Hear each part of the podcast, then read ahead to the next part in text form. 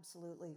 Um, it, it's when you have the leaders of organizations recognizing the importance of data in their organization and actually encouraging the people that are responsible for that data to get certified and understand the standards and parameters that should be used um, in managing that data, that's that's when you get the the benefit internally to the company.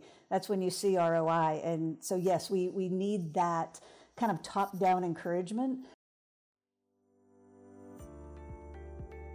You're listening to Transform Talks, the podcast about global supply chain transformation. I'm Maria Villablanca, co founder and CEO of the Future Insights Network a fast growing network of over 130,000 supply chain and manufacturing executives worldwide. Now, on this show, I'm going to be interviewing and having conversations with some of the biggest names in supply chain and business, where we're going to be discussing topics around digitization, transformation, leadership, technology, business models, diversity, sustainability, and much, much more.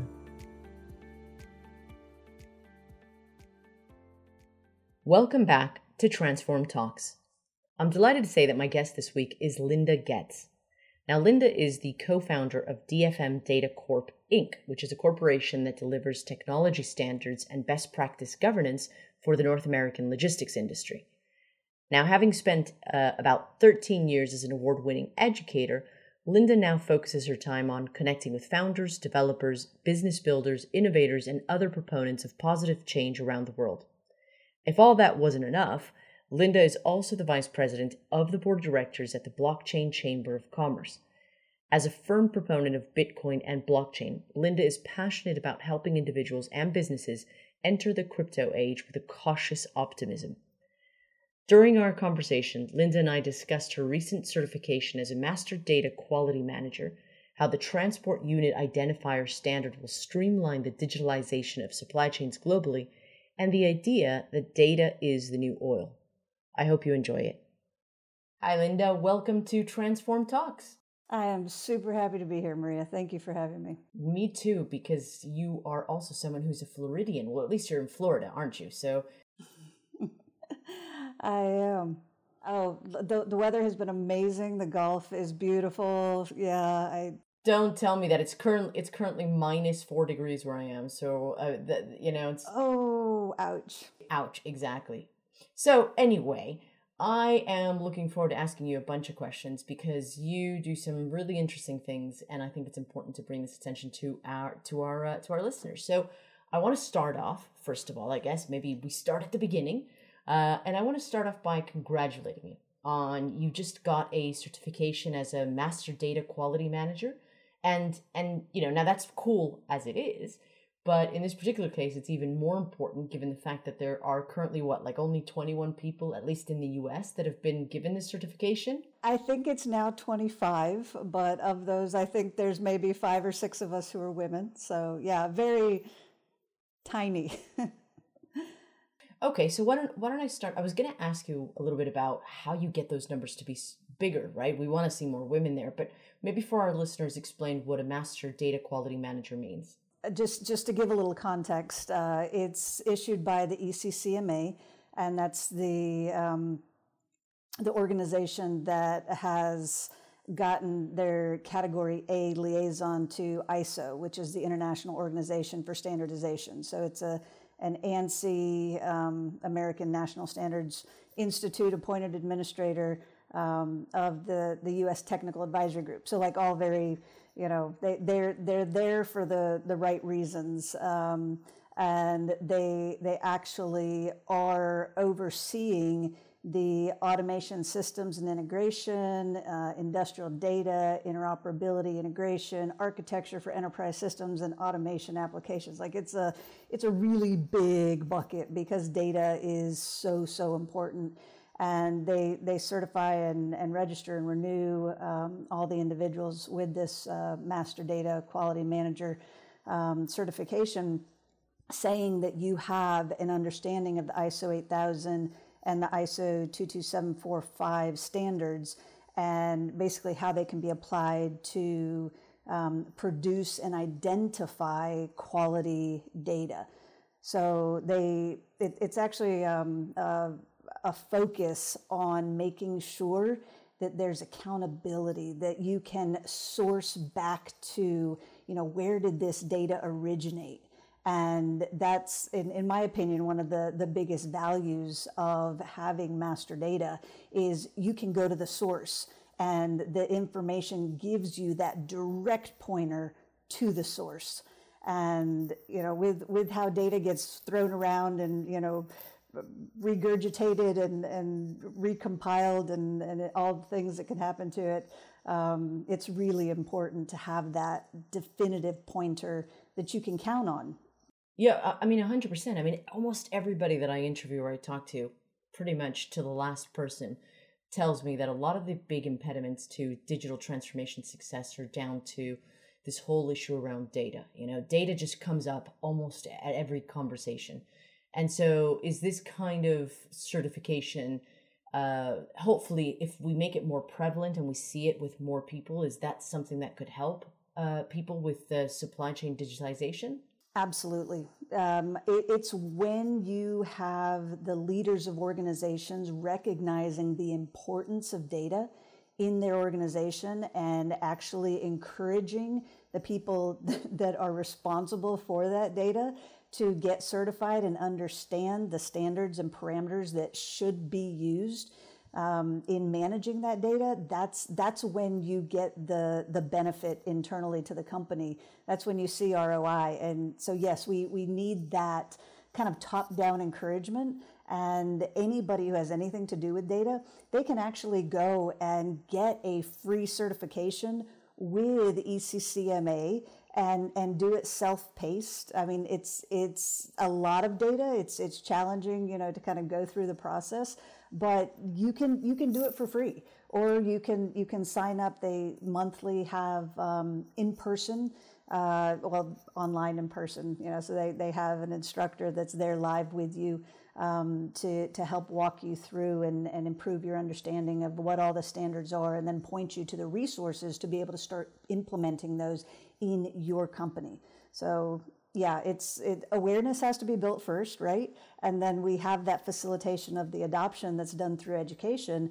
And then, you know, as advocacy is inspired, and I think your your show is a great place to to really have that um, that advocacy uh, occurring. Just it, it's so important um, to to get people aware and then actually doing better with their data because data is the new oil, right?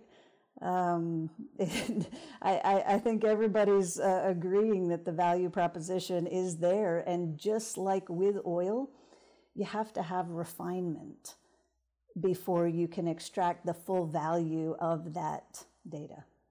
You know, I was actually going to take that analogy a little bit further and think, you know, I think data is something we all have, right? And so we're sitting on these the, these oil fields, as it were, these data fields the problem isn't so much extracting it or getting, you know, getting to the the data to use again the oil and gas analogy. It's the fact that people don't know what to do with it.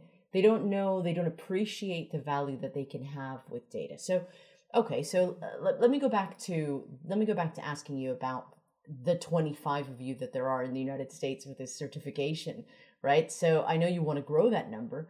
So, what do you think uh, is going to be key to successfully doing that, to growing the number? And more importantly, what responsibility do you think you have as one of these 25 people?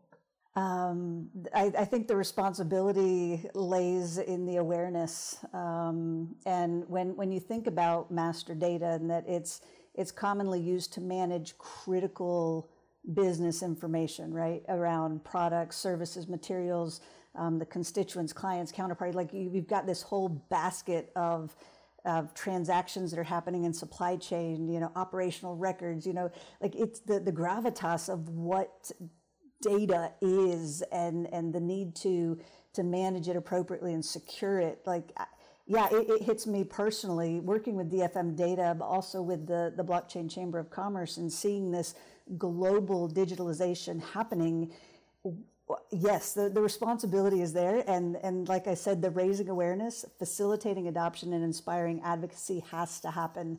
And it can't just be, you know, sitting on me as a human. It, it has to kind of be disseminated, spread, the awareness raised, and then you know, leaders in companies taking their role and saying, you know, it's it's my job. It's my job to encourage my you know constituents to to come into this different way of doing data. And, and we can do it in a standardized way that allows us to work with our, our global uh, partners better right? The, the communication is so much more efficient. I think there's a oh my gosh i'm trying to remember the um, uh, who were the players? It was like spain and the the netherlands. Um, norway norway that's what it was. Um, they they were they were working with a very specific supply chain and they had errors of 20% you know in in identifying different you know um, things that were being moved and timing and you know all of these locational things. And when they implemented the ISO 8000 standards they dropped their errors to 0.3 from 20.6% of their communication being erroneous. I mean it's like there, there's such a positive impact zone.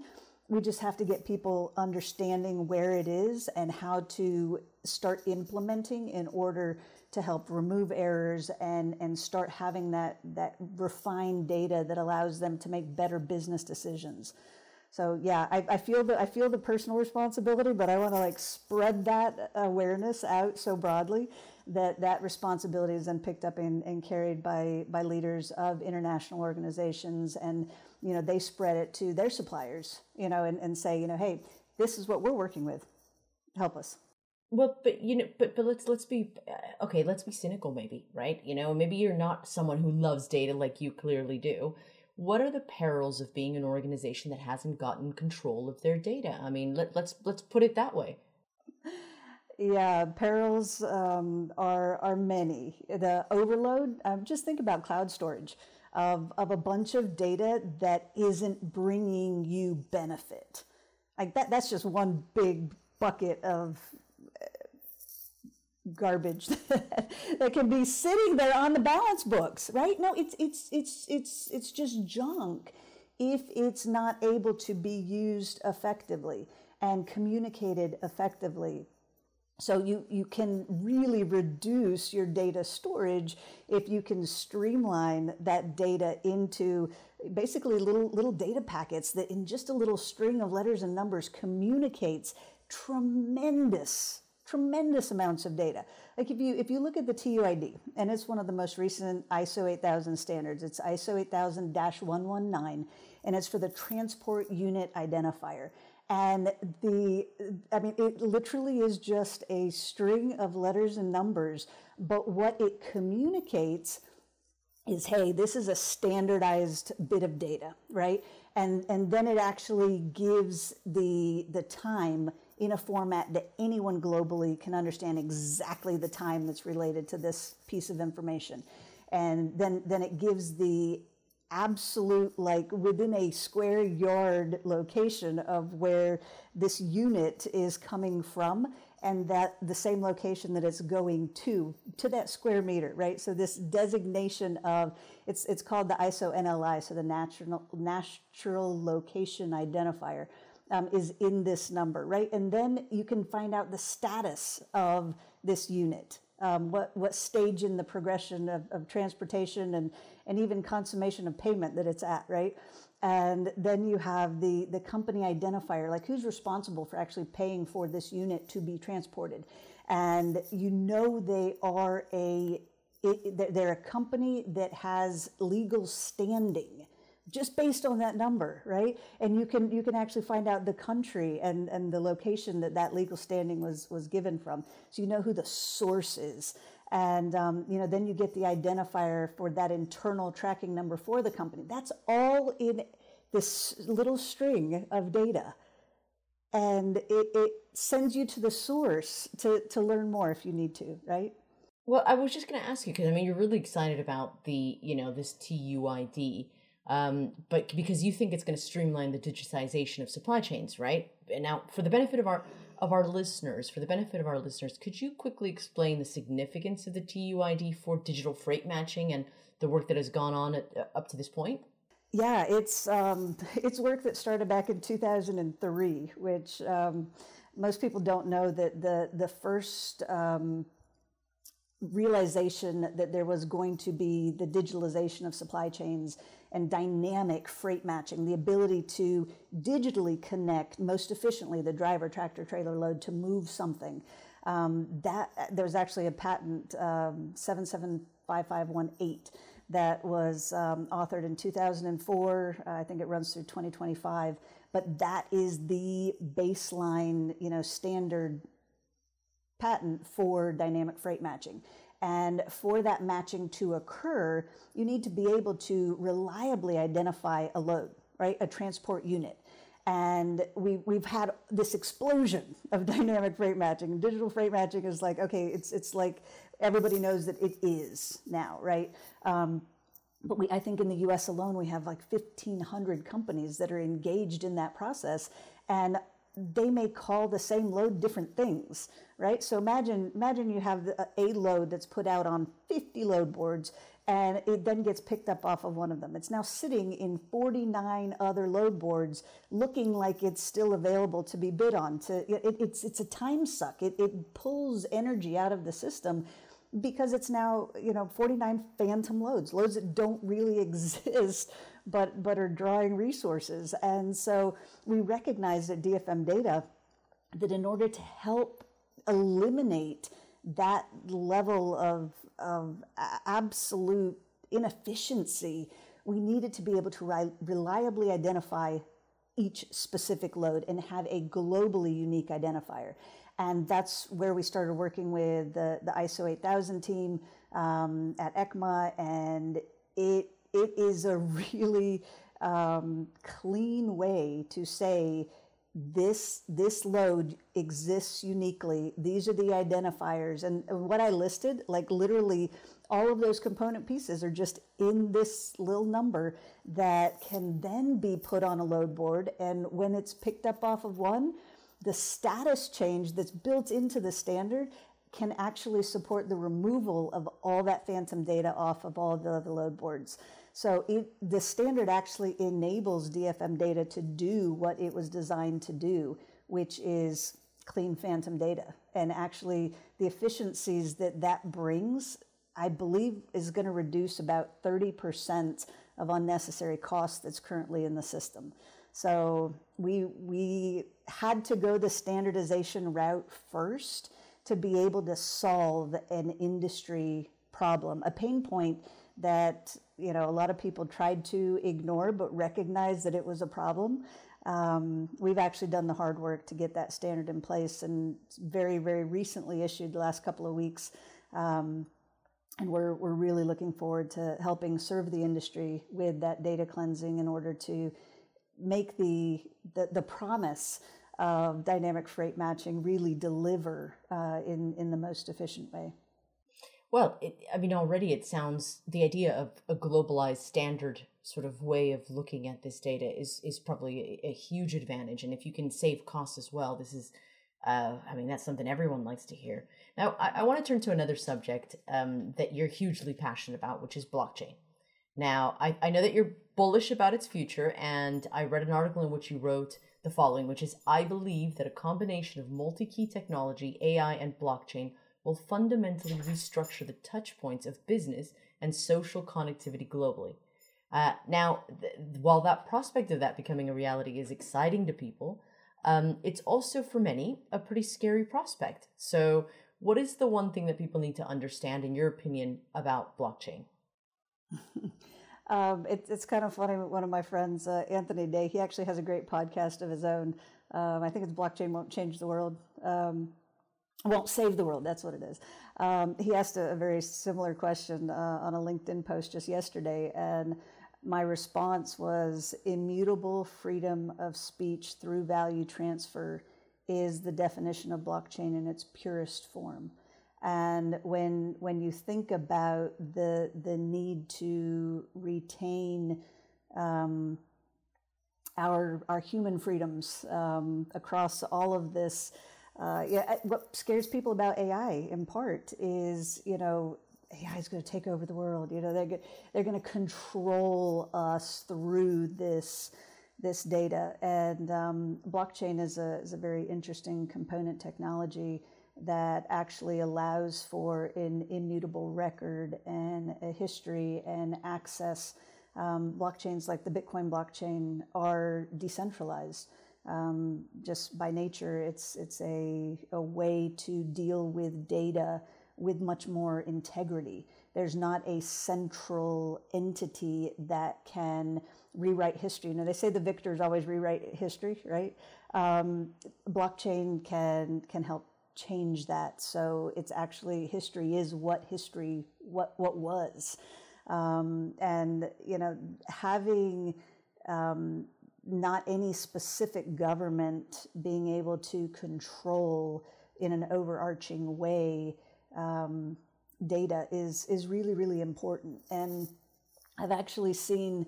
Um, you know, looking at a, a global perspective, the the uptake of standards like the ISO 8000 standards, and it's interestingly um, in in large part countries that have a locus of control over their supply chains. They're implementing these standards. And, um, you know, I, I, think there's a, a, poster child implementation, um, Transnet out of South Africa. And, you know, they're the custodian of ports and rail and pipelines. And um, the interesting thing is they're a public company of which the South African government is the sole shareholder. So think think about that. A, a country is saying for the integrity of our ports, rail, pipelines, etc., we are going to implement these standards.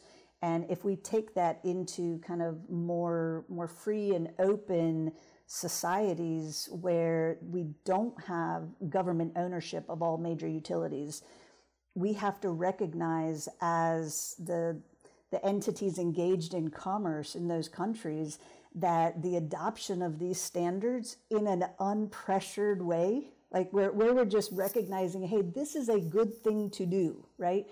That's what's going to keep there being the mandates that you must do it right? We, we have to do the good work, the adoption, the, the use of standards on the front end, or it will be mandated by governments. It, it will be required. And if it's not implemented effectively, I believe we will have nationalization of a lot of different, quote, utilities, um, including supply chain management. So it's it's something that I, I think we need to take really, really seriously. And you know, change isn't fun. You know, nobody nobody like runs to change and go, oh yay, I want to change. Um, but it's necessary, and I think the standards can help facilitate it.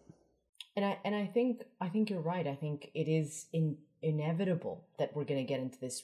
You know, the question is whether or not uh, people need to jump on board of this right now before it becomes nationalized or governments need to take over and it's imposed on on us.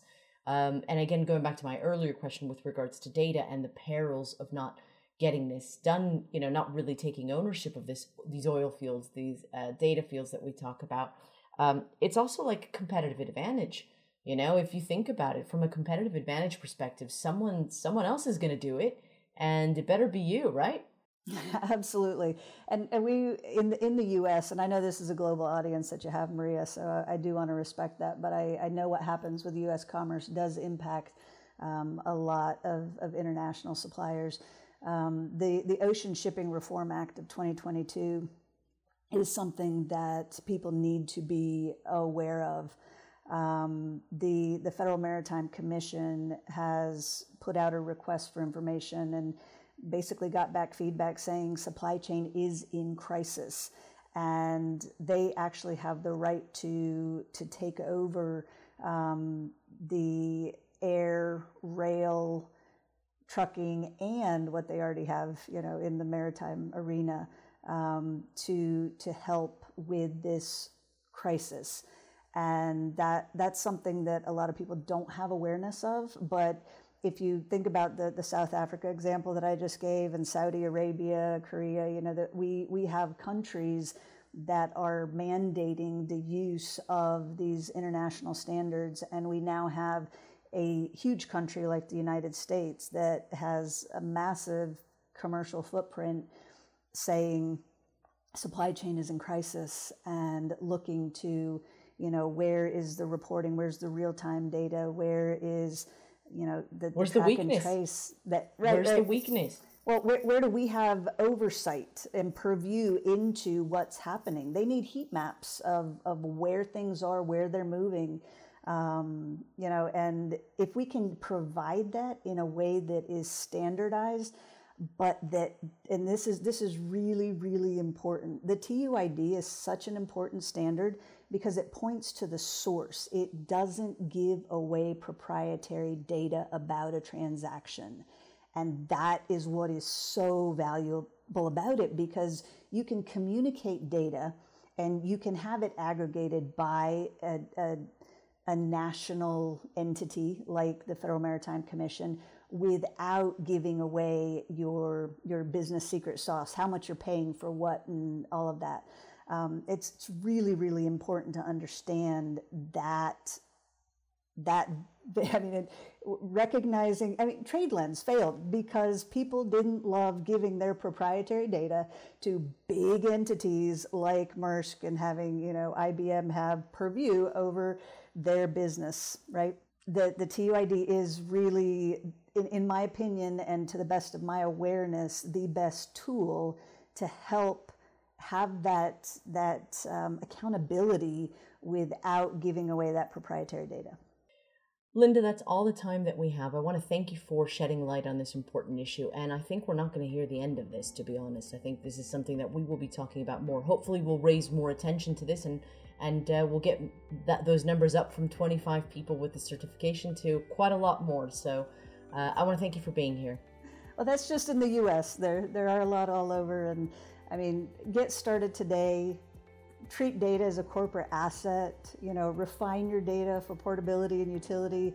I mean, do differently today so that we don't have to have some of the negative uh, tomorrow. So, thank you very much, Maria, for the opportunity to be with you today, and. Uh, I, I, hope this continues to, to spread and awareness gets raised and, and adoption is really facilitated. Thank you, Linda. Thank you for joining us on Transform Talks. And for those of you watching or listening, we'll catch you at the next one.